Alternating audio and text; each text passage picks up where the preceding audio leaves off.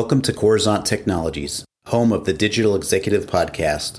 Welcome to the Digital Executive. Today's guest is Gal Tal Gal Tal is Group Chief Technology Officer of Team 8, advising foundry companies in their creation process and supporting portfolio companies as they scale.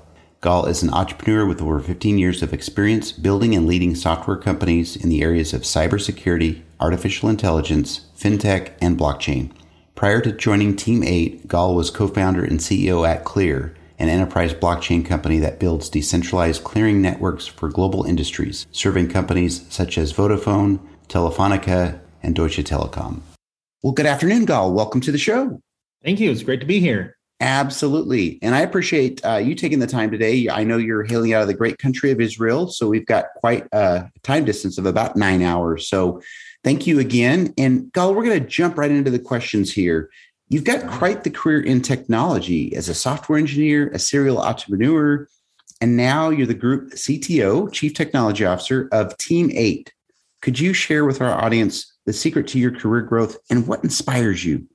Absolutely. Uh, I think it's a combination of a few different things. Uh, number one is that something that's been guiding me throughout my entire career is really trying to find where are the places which both engage me and I'm good at, and then uh, meeting great people to do that with. So part of it was luck, being in the right place at the right time, knowing the right people. Part of it was the natural talents that I was born with and the dedication to put them into practice uh, for me specifically, uh, I love learning things. And so I can bring the knowledge that I learned to any place that I come. And then, thirdly, which is an important one, is just being nice, knowing people, having them want to work with you. It's really, really important today. So I think those three things were key. Absolutely. And at the core of it, you know, people are the most important resource. And um, having those relationships is so important. So, Gal, we're going to switch gears here. Um, you know, we've been a challenging last two years, right? Mm-hmm. during the pandemic. But what was the single biggest business decision you had to make during the first year of the pandemic? And how different is your business strategy today? So when uh, when I when the pandemic was starting, I was the CEO of a startup company called Clear, and we were uh, we had one line of business for our startup that was just uh, picking up, another one that was new, and we uh, looked at what's going on with COVID, and we were, our clients were our telecom operators. And we saw that the line of business we were in, which had to do with international calls, uh, was going to be significantly hit. And we looked at a runway and we said, we don't want to be in a place where things are picking up, but they're not becoming big enough because we had, you know, projections to where we need to go. And on the other side, we can't get any funding because people are scared from the pandemic. And so we basically had to cut uh, half of the company. Uh, we consolidated the two lines of business into one, uh, only betting on the newer one that was easier to run and had you know more staying power. And we basically stopped a product from being served to customers, you know, slowly you know turning that off for them and letting a few people go. And that was probably the single hardest business decision of my of my career. Um, I think it worked out well for us. I think that uh, the uh, was a good idea. That line of business didn't really pick up again. It wasn't enough revenue, and the other one was more successful. And it was also uh, uh made us all focus a little bit on burn, which is always important in startups, and you you sometimes forget how much.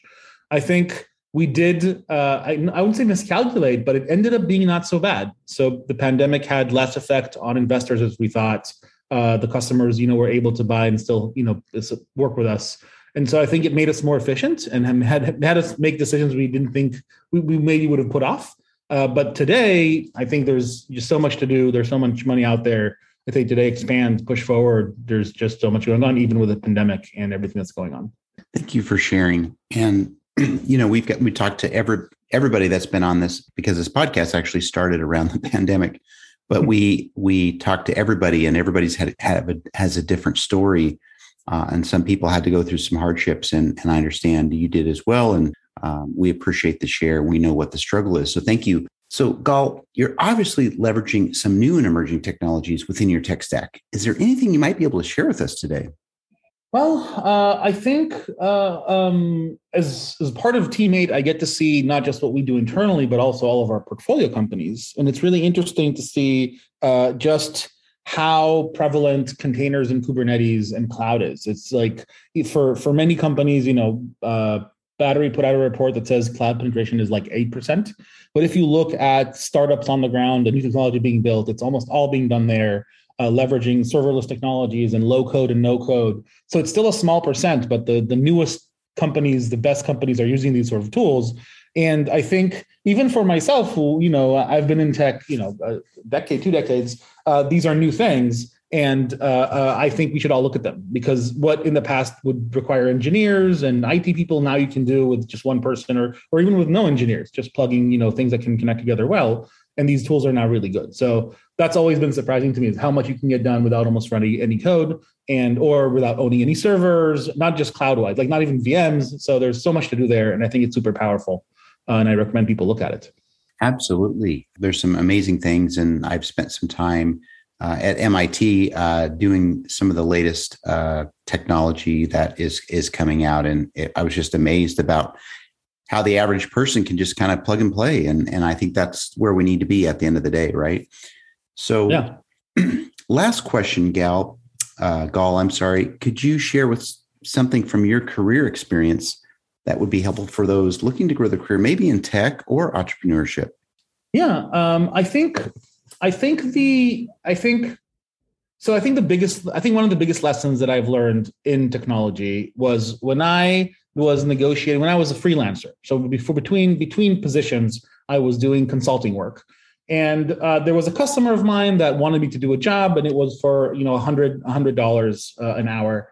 They wanted to pay hundred dollars an hour, and I thought that I wanted it to be uh, one hundred and fifty dollars an hour. And I was stressed about the negotiation. I was scared. I didn't know what to do. So I spent, you know, 30 minutes uh, talking to an advisor of mine to help me think through how to negotiate. I went to the meeting. You know, I was super stressed. Uh, I thought they could see that. And then I, you know, literally asked for the $150 an hour. They said no. I said, listen, it's really important for me. I have to do it. And eventually they said yes.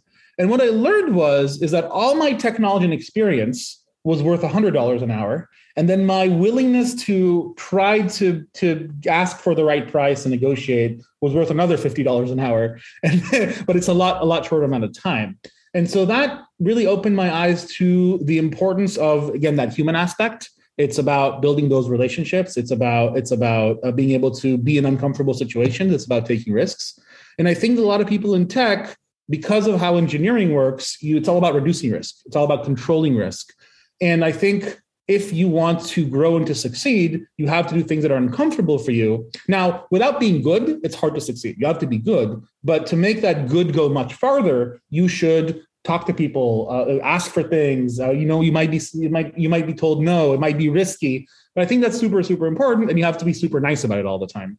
I think that's that's a big thing that many people, especially tech people, are afraid of doing, or it's less comfortable for them. Uh, and there's so much value that they can get and this of course touches on you know uh, uh, women women uh, the workplace etc i think it's it's a big thing that a lot of people should focus on thank you for sharing and you're absolutely right it's we all have a worth and and we have a value and and it's important that we stand up for ourselves and and speak up and and ask for that $150 an hour um, obviously so i appreciate the story and that's very helpful for our audience here so gal it was a pleasure having you on today and i look forward to speaking with you real soon me too. Thanks for having me.